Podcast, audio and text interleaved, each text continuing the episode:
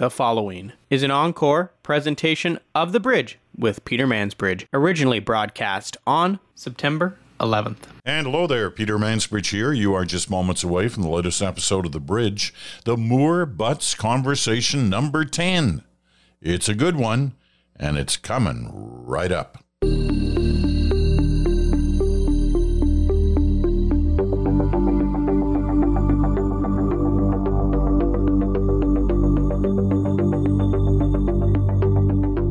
Here we go, kicking off a uh, new week on the bridge. And what a way to kick it off. The latest episode of the Moore Butts Conversations. This is the 10th in a series that we started, well, a little more than a year ago. And uh, it's been, well, it's been enjoyable to do, but I think it's been rewarding for listeners as well. And we've certainly heard that from many of you over this uh, past year. James Moore, the former uh, conservative cabinet minister in the uh, Stephen Harper cabinets. He was, among other things, he was Minister of Industry at one point. Today, these days, living on the West Coast, he is the uh, senior advisor to the uh, global law firm of uh, Dentons. He's also a policy advisor to Edelman's.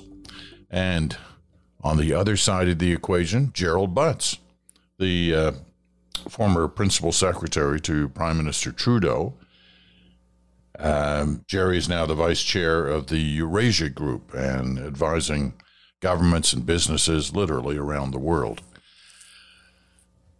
What these two have agreed to do in our conversations is to try and leave partisanship aside and sort of cut through to understand how things operate in the back rooms, if you will, but also the thinking that goes behind the politics of today. And that's in many ways what we're trying to get at in today's conversation in a world of of polarization. How do you kind of plan? How do you map out a strategy as a political party? Um, what to take advantage of, what to leave aside, what's responsible, what isn't responsible. So that's um, that's what we're going to try and get at today. Once again, James Moore Gerald Butts. And I think we should just get right at it and see what they have to say. There's a little bit of a um, little bit of explanation on the topic needed at first, and well, let's give it.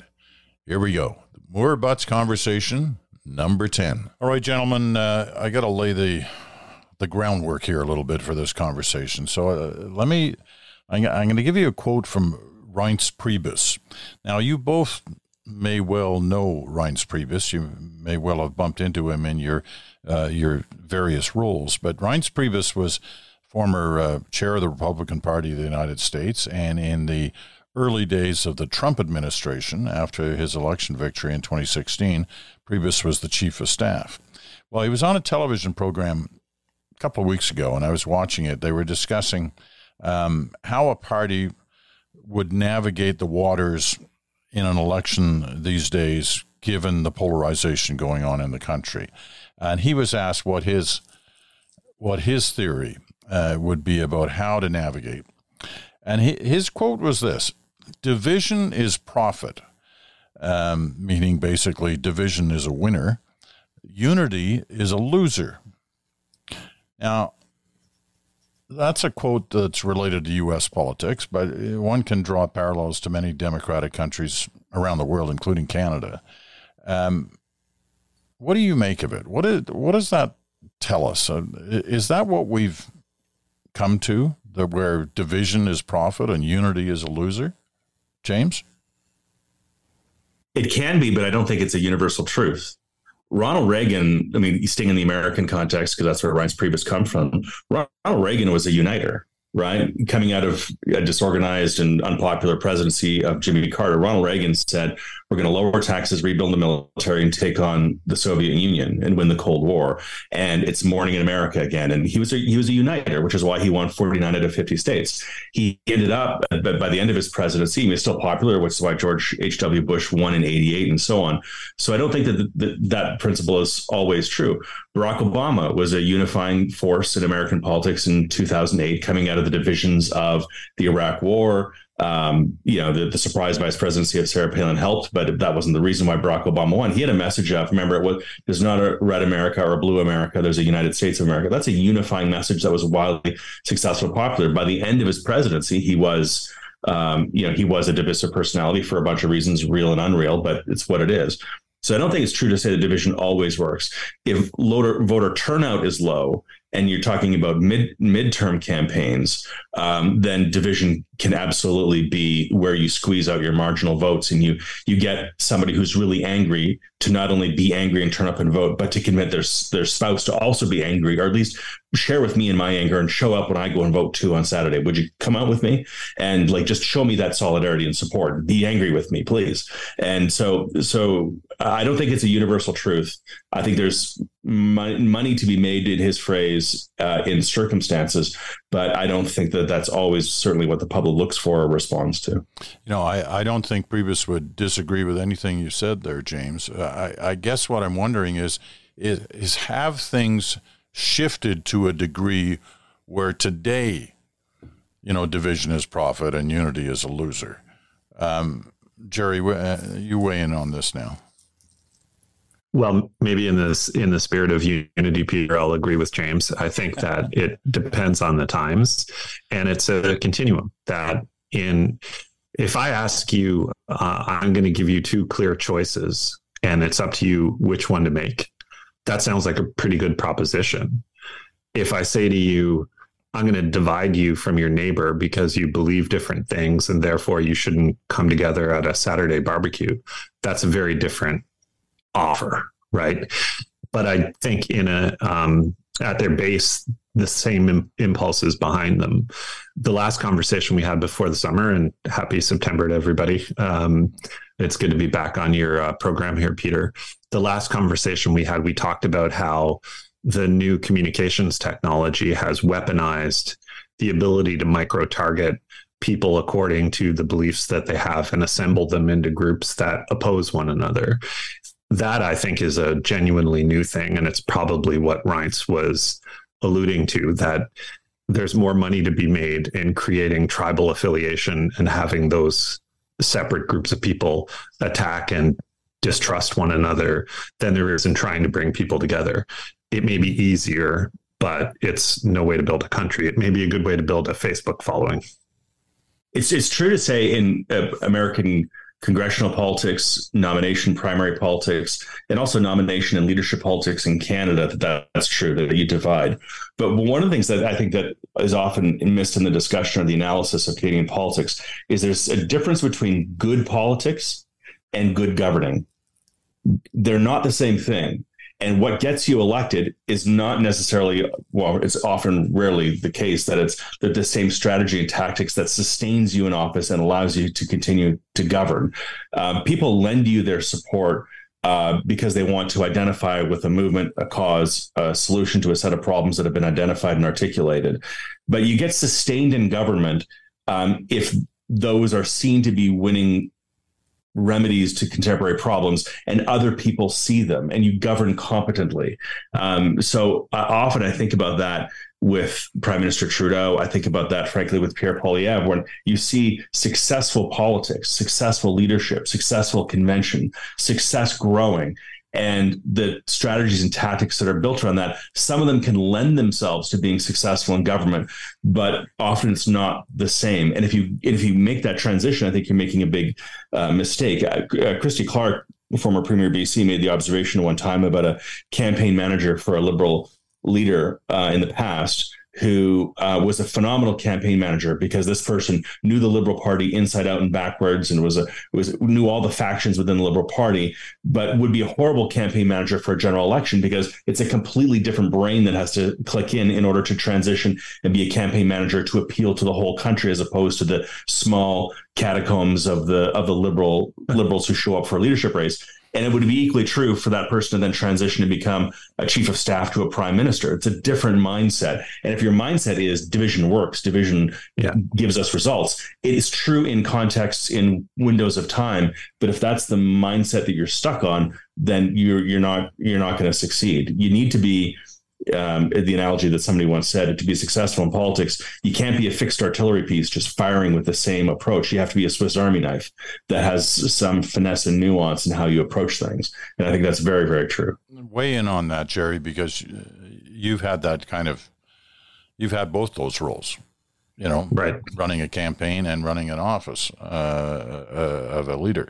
Um, they're very different. Yeah, I think I think they are very different skills, uh, and uh, obviously, I'm not unbiased in this, Peter, but I do think that the same person can do both roles.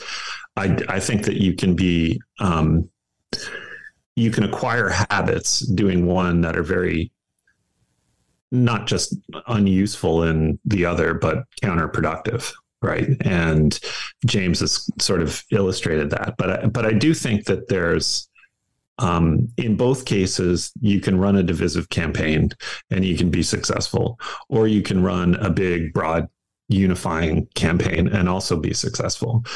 But I do think, and I, I, I certainly agree with James here, that the only durable way to be successful as a government is to bring as many people into your uh, tent as possible that you know it's it's very very difficult especially in a country like canada where we have so many natural um, differences that if you don't have some kind of centrifugal force and centripetal force in the national government, then it's really dangerous for the country over the long term. And I know from my time in office, and people may not agree with this, but you know, it's a free country.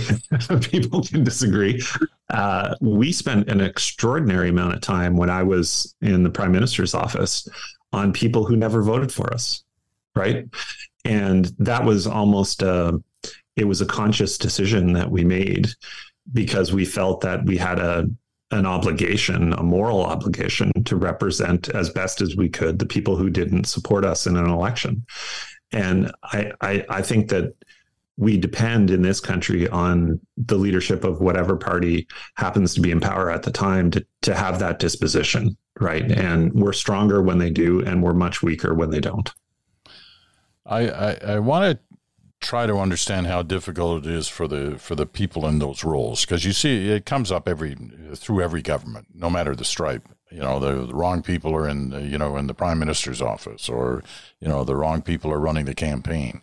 Uh, yeah. How difficult is it to you know to to separate um, being one from being the other? Because I mean, clearly in a campaign, you're in an attack mode uh, you know, and a defend mode, where when you're in a the governing role, you know, you're seen to be trying to put forward a some form of uh, of, of, comprehensive, unified approach uh, to yeah. governing. So, how difficult is it uh, to be both, James?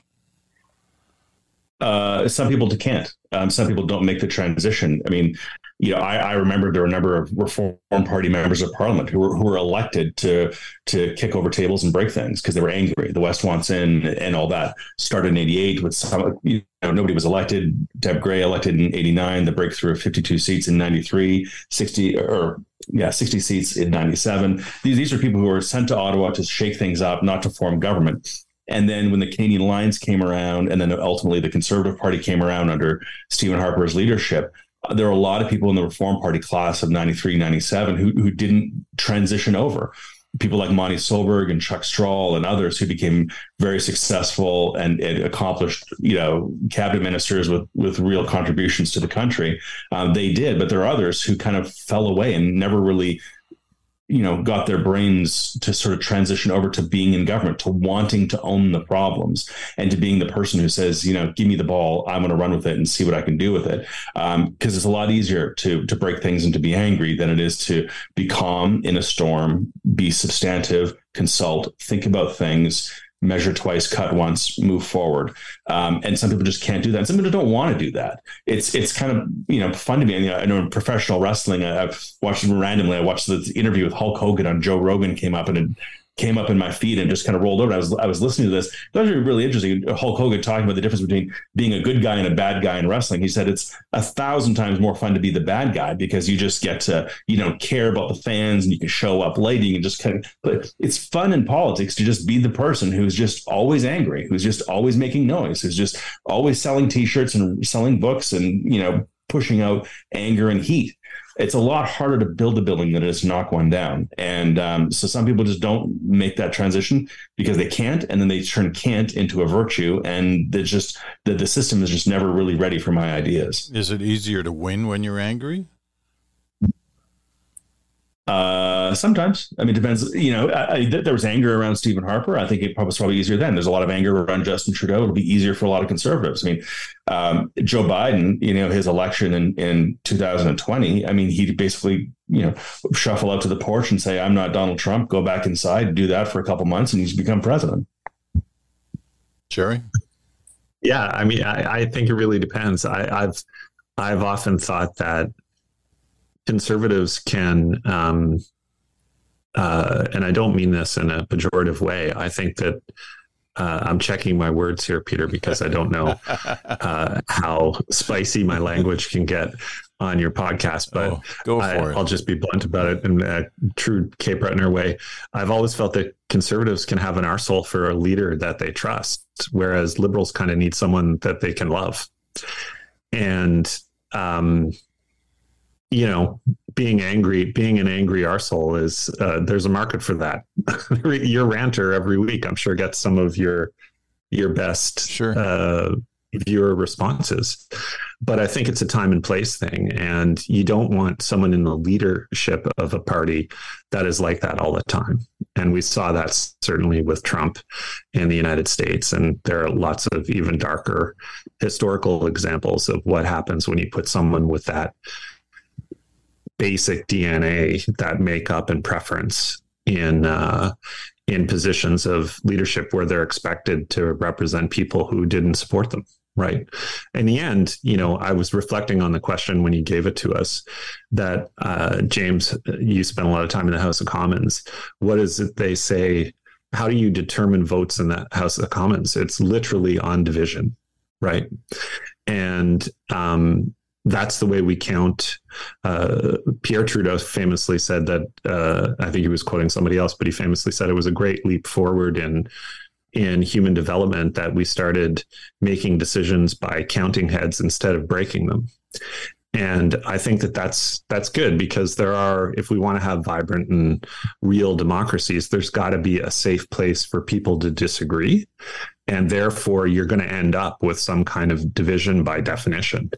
The issue is you can't create permanent encampments of people who can no longer have discussions about the common interest that they share.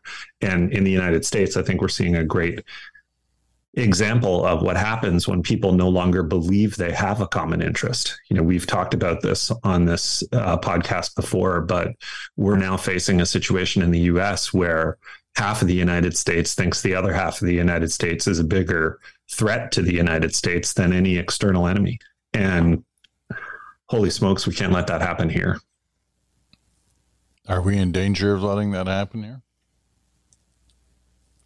I don't think there's anything special, inherently special about you know we're not i used to joke about this with my american colleagues in uh, in politics that you guys think it's all sunshine and unicorns up here but the politics can be really rough. And there's nothing in the canadian dna i think that necessarily prevents us from going down a very dark and divisive road. And we've seen we've seen um, tendencies, if I can put it that way, on both sides of the political divide to bring us down that road. So I just, I, I if there's one thing I worry about, it's taking for granted that uh, I remember the the prime minister said in his launch speech for the leadership, which seems like a million years ago now, that the country didn't happen by accident and it won't continue without effort right? And I think that that's a, that's a message that people on all sides of uh, the political divide need to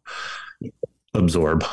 I think there's there's truth in that that there's nothing special about Canadians that we're not sort of genetically programmed to be less combative or divisive. I mean, we've had some you know some pretty ugly stuff in Canada for sure, but uh, I think there are two forces that are that don't exist in the Canadian political marketplace broadly. One is that in Canada, we do have more deference to authority and to government. Of course, the United States, it was about revolution and constant suspicion of, of government. That's why you, you have the, the system set up the way it is with, with you know, countervailing pressures of, of, of uh, of government that re- require alignment in order to get things done. Whereas in Canada, whether it's you know, this is a little, little oversimplification, but you know whether it's sort of a monarchical tradition of sort of deference to authority culturally that we don't quite speak about, but it's kind of inherent it also exists in the French Catholic tradition as well. Uh, Jacques Parizeau and uh, and Rene Levesque in the past have written about this. About that's um, among the reasons why there's sort of order and uh, more order in Quebec society in deference to government and to systems and structure. I think that exists more predominantly through Canadian history than has existed in the United States, and the legacy of that carries forward the deference to authority. True also the marketplace you, your first question peter was about is there a market for division in politics because we're a country of 40 million people and not 350 or 380 million Americans, um, the market to profit off of dividing people doesn't exist proportionately in Canada as in the United States. In the United States, if you have a million viewers, two million viewers, that's a miniature audience. That's a tiny audience relative to the to the to the ma- to the mass of the United States. But you can make a lot of money on that. A lot of money. You can become a millionaire and sell a lot of books and a lot of T-shirts and a lot of podcasts and a lot of uh, you know stuff. Um, and but that doesn't really exist in Canada. Some people are making a go of it. Some people are making some money, but the profit off of dividing society and making money and and and doing that in a very cruel way, um, it doesn't really exist in Canada. And so and so that sort of that energizing force to profit off of and then therefore to make it worse and worse and worse doesn't quite exist here and i think we're we're totally lucky just by virtue of the size of Canada that that hasn't hasn't taken off like it has in the United States and elsewhere. I, I think that's a super important point, Peter. That the in the last election cycle, presidential election cycle in the United States, all parties at all levels of government, all candidates spent $14 billion on that election. Right. And most of that got spent in the form of advertising. So the and that's all platforms. So whether it's Facebook or uh, TV ads or radio or whatever, billboards, etc. That's a that's an enormous economy, right? That's bigger than most provinces in in uh, or many pro- several provinces in Canada. And uh, James is right. It's not an accident that it would be Reince Priebus who would say something like that because there's a whole economy associated with politics in the United States that to date, although there have been incursions, we do not have in Canada. And I think that's a good thing that politics is about um, it's a it's kind of a a multiplayer sport in Canada where it's become the purview of a professional class in the United States that is in it to make money more than they're in it to uh, represent the views of their fellow citizens. It's still true in Canada if you got $500 in your pocket and you're really angry and you can spend that money on politics, you are far better spending that money giving 250 to a national party, 250 to a local campaign, or giving $500 to somebody who's running for a nomination in Canada. That money is far better spent with better velocity, better impact in Canada than it would be in the United States, where $500 you send it to a, to some kind of a super PAC or or some third party organization that has a single issue, whether you know if, if it's a if it's a pro choice organization or the NRA, um, that money spent effectively to torque and to and to move votes to affect nominations uh, and primaries in the United States. That's probably actually a logically a better spend of your money uh, to, to do the voter ID and to feed the system and to do that in the United States and to do demagogic ads and with real trained professionals of scale in the United States. And and it spirals up and up and up in terms of its professionalism, effectiveness, and often ugliness. But in Canada, you got that 500 bucks. You're much better off giving it to a friend who can then use that money to buy some tablets and do some door knocking and sign up some members. That's still the truth in Canada. And I, and I'm, and I'm thankful that's the case. All right. Yeah, I, remember, Peter, just a, a, story that I think your listeners will appreciate. I remember having this conversation with Barack Obama's senior advisor, David Axel, Axelrod, uh, after the 2015 campaign, which Canadians will recall as uh, the campaign that lasted forever, right? It was the longest campaign that we'd ever had. I think it was 78 days. And David asked me how much money we spent during the campaign. And I said, well, give or take, it was about $42 million, which at that point was the biggest budget that a, a, national campaign had ever had in Canada. And he laughed and he said, We spent more than that in the last month of the Florida primary. they probably spent less than that on, uh, more than that rather, on fuel that week. Yeah. right. Yeah. Exactly. so right. we do have some really important things that we should we should cherish and and and husband well in this country and our politics. Okay, I got another quote to throw at you, but I'm going to take a quick break and come right back for that.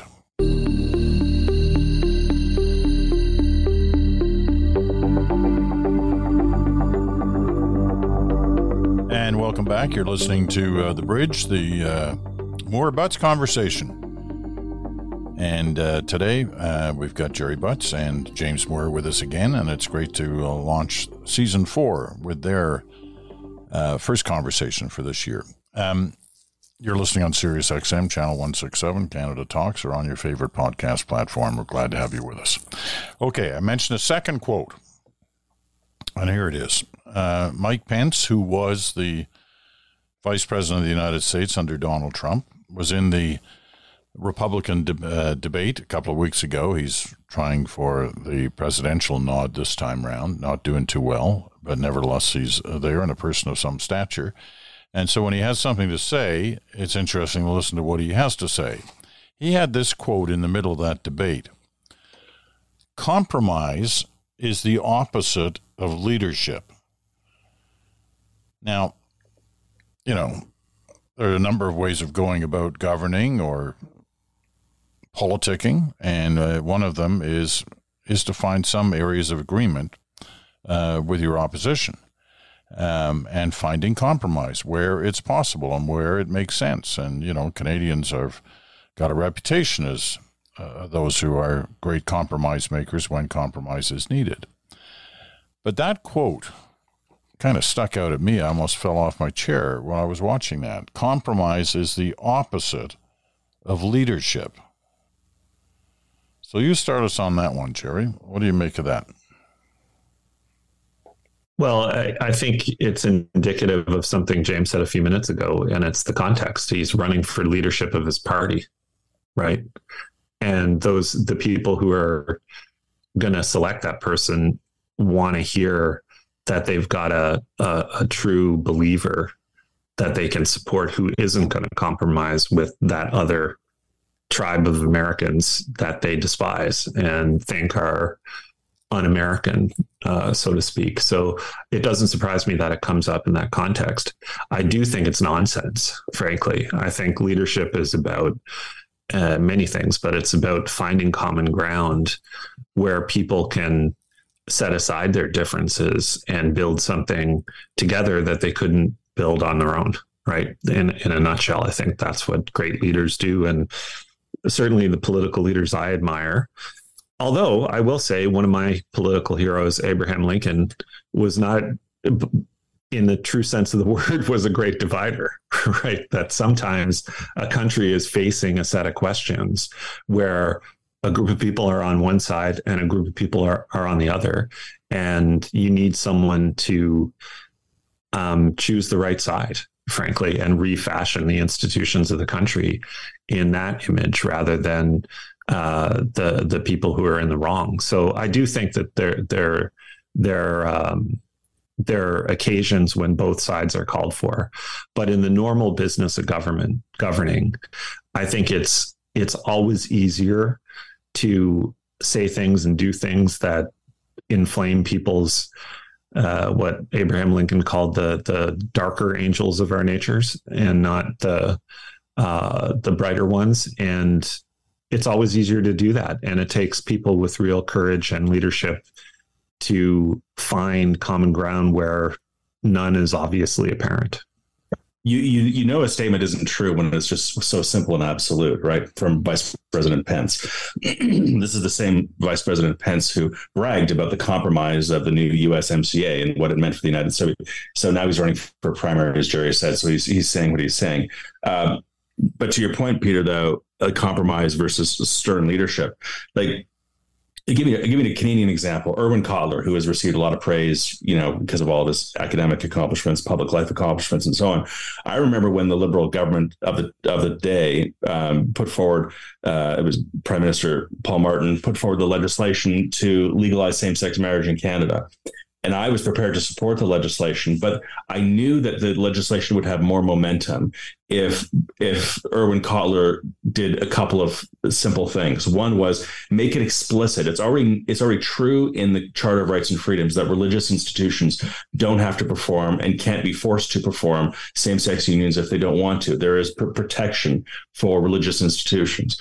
But I told him this legislation would be strengthened if you made it explicit in the law, even though you, and he'd say, well, I don't need to. It's already, I said, just make it explicit in the legislation. And you'll, you'll be able to say that not only is in the charter, but you want to reassure Canadians that this is a fact that religious freedom, religious independence will be protected not only in the charter, but explicitly in the law. And if you look at the vote that happened in Parliament, he agreed with me. And I remember we had a conversation about it and he thought it was a good idea and it, his his staff went away and they came up with an amendment. So if you look at the vote that happened in the spring of 2005 on same-sex marriage, the the first vote that happened in Parliament was to amend the legislation to add protection for religious institutions. He already had the votes to pass the legislation as it was. Enough liberals, about three quarters or more, 80, 90% of liberal MPs were voting for the bill. The bloc was in favor of the bill. All the NDP, except for minus one, Bev Desjarlais, the late Bev Desjarlais was opposed to the bill, but he had enough votes. But he thought this would be important because it demonstrates just a little bit more reach, that a little bit more compromise, a little bit more openness to critiques about protection of religious institutions. That maybe we should do this. It strengthened the bill, and in the end, there were four conservatives: myself, Gerald Keddy, um, well, three of us actually, myself, Gerald Keddy, and Jim Prentice, who voted for the legislation. And I think the bill was strengthened by it. Substantively, he didn't have to do it, but operationally and optically, outwardly to the public, it gave him something to say that I showed a little bit, I put a little bit of water in my wine in terms of the purity of the legislation, but it's perfectly fine because it speaks to what Canadians have said that they want to have equality under the law for, for gays and lesbians to be married, but we recognize and we want to say it explicitly and write it down that religious institutions will be protected. It's just a small compromise that he didn't need to do that I think strengthened the legislation and created uh, much more consensus around the bill. Let me. Um, both of you have sat in in major meetings with other countries where the uh, the room, uh, you know, has has has been a, a, variety of different countries with different opinions on things.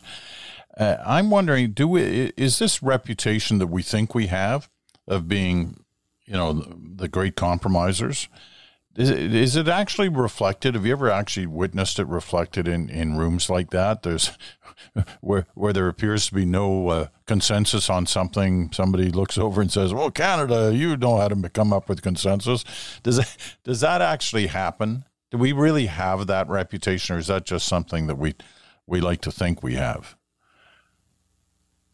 Um, I think we have it, Peter, in, in large part amongst wealthy countries, but in in larger fora where there are poorer countries involved, they tend to see it. And this is a vast, this is an overgeneralization, but it's certainly what I experienced.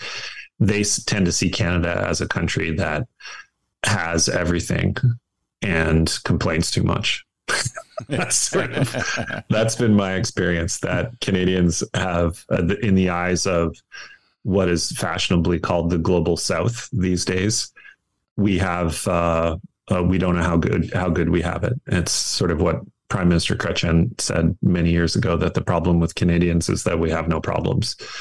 And that is in general i think the way most of the developing world or emerging markets choose whatever politically correct term you want to um, used to describe countries that are poorer than we are. Uh, that's generally the way they see us.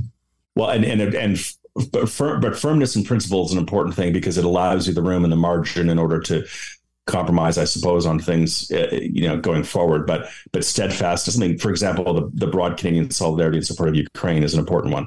The broad Canadian solidarity that exists in support of Israel's right to exist is another one. Um, the Canadian consensus on on fighting apartheid in South Africa, another one in the past. Um, but to Gerry's point, it's it's true that Canadians also we need to understand. Yes, we're a member of the G7. Yes, we're a member of Five Eyes, but you know, we are also a very privileged country in terms of where we are, surrounded by oceans, um, sitting atop the United States, benefiting from that economy. We have the security blanket as well. um, so we have all that. I, I, remember a circumstance. I was I was with Prime Minister Harper in um, in Berlin uh, with a bilateral meeting with um, Angela Merkel, and Prime Minister Harper was he made the point that I think the world and the, there's a consensus that the world wanted to make at the time that Vladimir Putin is a rising threat. It's a real problem. And boy, it would be great if Germany would would come along and support and say no to increase Russian energy into the German economy. And I could see Angela Merkel just looking at Stephen Harper, and Stephen Harper knew that he had to say it. She knew he had to say it. It's important to, for it to be said, but he knew that she knew that he had to say it and he knew that she knew that and that she would could very easily lash back and say you do realize it's a little more complicated here.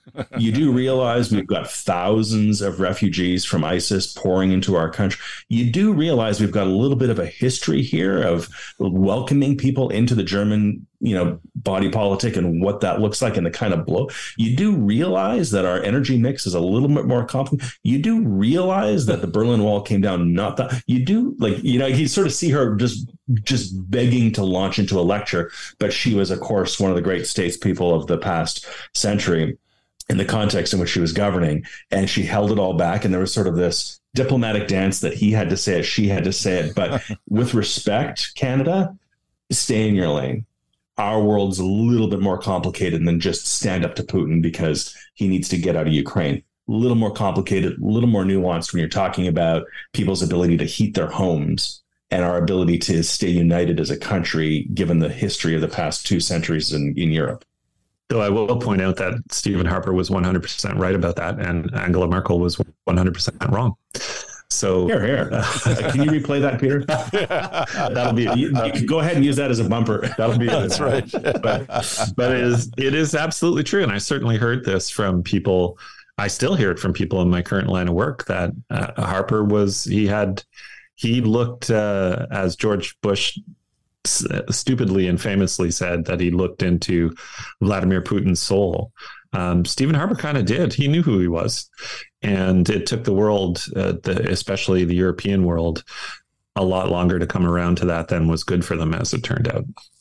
Okay, I've got time for one uh, quick last question. Um, I, I was I've floated these quotes by somebody who I have a lot of respect for the other day um, to see what they thought of it. Say hi to Chantal, Chantal for us. yeah, it wasn't Chantal, but it was. Uh, it, it, was. Uh, it, there, there were some similarities between this person and, and, and Chantal on the on, on the way they think. Um, anyway, I, I, ran these quotes uh, by them, and I said, "What do you?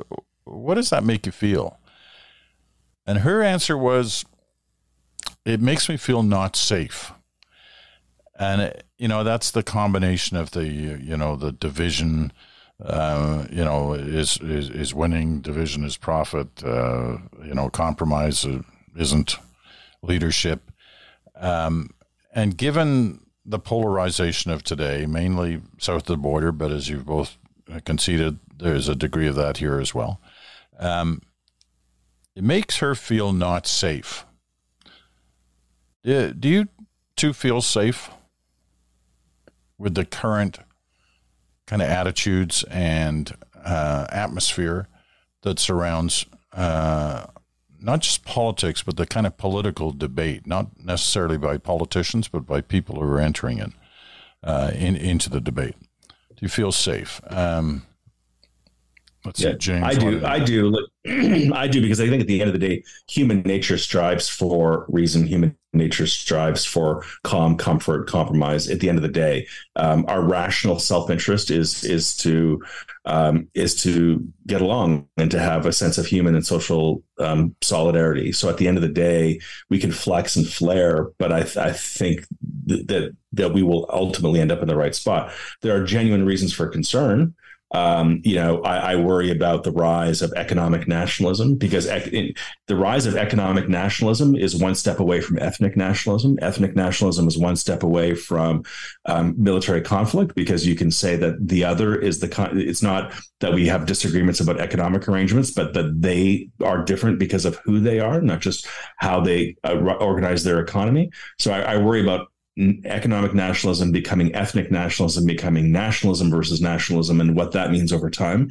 I worry about the Canada US relationship and Trump 2.0. And if he were to abrogate NAFTA in the future because of this, again, rising sense of anxiety in the United States, which is amongst some Americans, which is bizarre because the American economy is still growing, unemployment is going down, the economy is doing well. But there's clearly an underclass of people who are angry and motivated and distrustful of the system who have been who have been um, whipped up into a, a, pretty aggressive frenzy and, and what, how that spits out in the back end of politics I'm, I'm anxious about. I'm anxious about how how the world resettles um, post Vladimir Putin. Should his his invasion of Ukraine be I'm, I'm anxious about the about China and the instability there and what that looks like and uh, in in the future because it's unsustainable what's going on.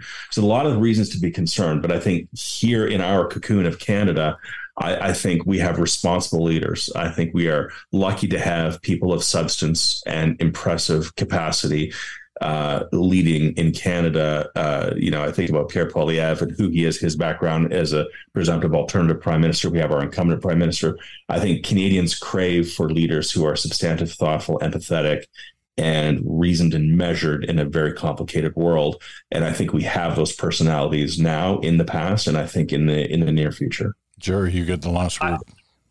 I, I've never felt personally unsafe in politics, though I have feared for my kids. I'll, I'll be totally honest about that. I, I, I had, uh, you know, my the circumstances under which I quit politics four years ago was um, it didn't it wasn't a comfortable environment right it was not uh, uh, people would take pictures of your house and it was on the national news and we had reporters in the driveway there and I, I know from as James would from security briefings that I've had that there's an element of people in Canada that advocates for political violence, and given the opportunity that they would they would uh, do things that most Canadians would like to think are uh, unthinkable. And so, yeah, I've worried about it in the past about my family. I've certainly worried about the prime minister's security uh, at different times, and I think it's important that I, I want to believe what James said. I, I remember having meetings with the Muslim community in Quebec after the mosque uh, mass murder in Quebec City. Uh, I remember talking to people who were terrified, right? And they had, I think, good justification for being terrified. So uh, we have a long history of political violence in Canada, and just ask any. Uh, minority community or in particular the indigenous community. So I think that there are good reasons to be afraid. And uh, the more that, and I, I, do agree with James that for the most part, we've had political leaders that that um, uh, are allergic to that kind of rhetoric, and for good reason. But I do, I worry about the to bring the conversation full circle, the the tone and rhetoric and uh, the kind of statements that have become acceptable political discourse on social media in particular, but not exclusively on social media. And I, I can see why people are afraid. I really can. And uh, I, I'd worry about it myself. The best thing that can happen to our politics, Peter, is that political parties, when they're trying to woo people into running for office, is they're honest with them about politics a lot of people have run for office because parties and, and, national campaign managers and so have talked them into running and convinced them this is great. And they and then a lot of people run for office because they think it's all balloon drops and speeches and praise and and here we go and, and all the upside. It's not. And as you know, Gerry described his struggles and the things that he went through. Everybody has their story. When I when I left politics I, um, because of my son's health and oh, I was 15 years in five terms and I was, it was time for me to go. But I, and I talked about my son's health and the surgeries that he has coming up. And I had people putting pictures of him on websites that are still out there and people actually having an active debate about my son's disabilities and whether or not I'm lying about it. And, and people actually using the word retarded and whether or not my son really does have challenges and, and, and pinch zooming in and looking at his head. That stuff's going to be online forever. And he's going to see that one day. Um, I had I was on an ISIS hit list. I had garbage put in my driveway. I was threatened with violence many times, and that will come to people in the future as well. And I think a lot of people are blown away by that. I'm a big guy and I can handle it. I was in politics all my life, is from 16 years old until I retired from politics at 39. So I was kind of uh, aware of it, and I was in it got worse and worse. But I was aware of all that world. A lot of people aren't, and they're naive to it, and they're going to get in and they're going to get blown up and blown away by how brutal it can be. The best thing that can happen to our politics is that political parties internally develop systems to soberly protect people, train them up, and, and, make sure that they're prepared for what's coming. They have the tools, they, they have the awareness of what's coming, and they isolate themselves from the worst of it. They know how to think about it, and they seek help when they when they feel mentally tortured by some of the stuff that's out there and how cruel people can be to each other. We can be extraordinarily cruel because people dare to disagree with us, and it's really really awful. So the best thing that can happen in our politics is that political parties figure out a way to take care of their people take care of the people who offer themselves for public office and support them because it can be really, really brutal. Okay, we're gonna. That was quite the message uh, from both of you, and I, uh, I, appreciate the fact that you were both so forthcoming on uh, all the questions today. It was a great conversation, and uh, look forward to the next one. So, James, Gerry, thank you. And it truly was a great conversation. Again, more butts. Um, going around the track on this issue of of how you how you put forward your message at an, in an era of polarization of differences, uh, hard held differences. So uh, the opportunity to talk to these uh, two fellows, both with uh, lots of political experience. James Moore, of course, former conservative cabinet minister, as he said, uh, you know, through multiple uh, election campaigns and Gerry Butts, who's seen election campaigns from the other side in the sense of helping organize them and leading them, as opposed to running himself in them. Um, Gerry Butts, the former principal secretary to Prime Minister Trudeau. Appreciate their time very much, and look forward, as I said, to the next time we uh, we have a conversation, a Moore Butts conversation. Um, we're almost out of time, but I wanted to throw in one one little end bit to keep our. Uh, you know, I promised a long time ago we would we would keep in touch with the climate story uh, through different ways, and one of them is with this this latest end bit. It's out of the Washington Post from last week. For the first time on record, storms have reached top tier Category 5 strength in every tropical ocean basin in the same year. A combination of human caused climate change and El Nino have heated ocean waters to record levels in 2023. And, you know, we're only eight and a half months into it. Setting the stage for this meteorological feat, the Copernicus Climate Service of the European Union confirmed that the global ocean reached its warmest level on record in August. This past week alone, two tropical cyclones leaped to Category 5 intensity in two days. Hurricane Jova in the northeastern Pacific, closely followed by Hurricane Lee in the Atlantic. The pair of storms intensified with astonishing haste their peak winds increasing 90 miles per hour and 85 miles per hour, respectively, in 24 hours. Meteorologists monitor seven tropical ocean basins around the world for storm development, in addition to the Atlantic and Eastern Pacific. Category 5 storms formed in the other five basins earlier this year. So there you go. Um, and we've seen the devastation some of these storms can cause. That's it for this day. I'm Peter Mansbridge. Thanks so much for listening. It's been a treat, as always, to talk with you. And we'll talk to you again in 24 hours.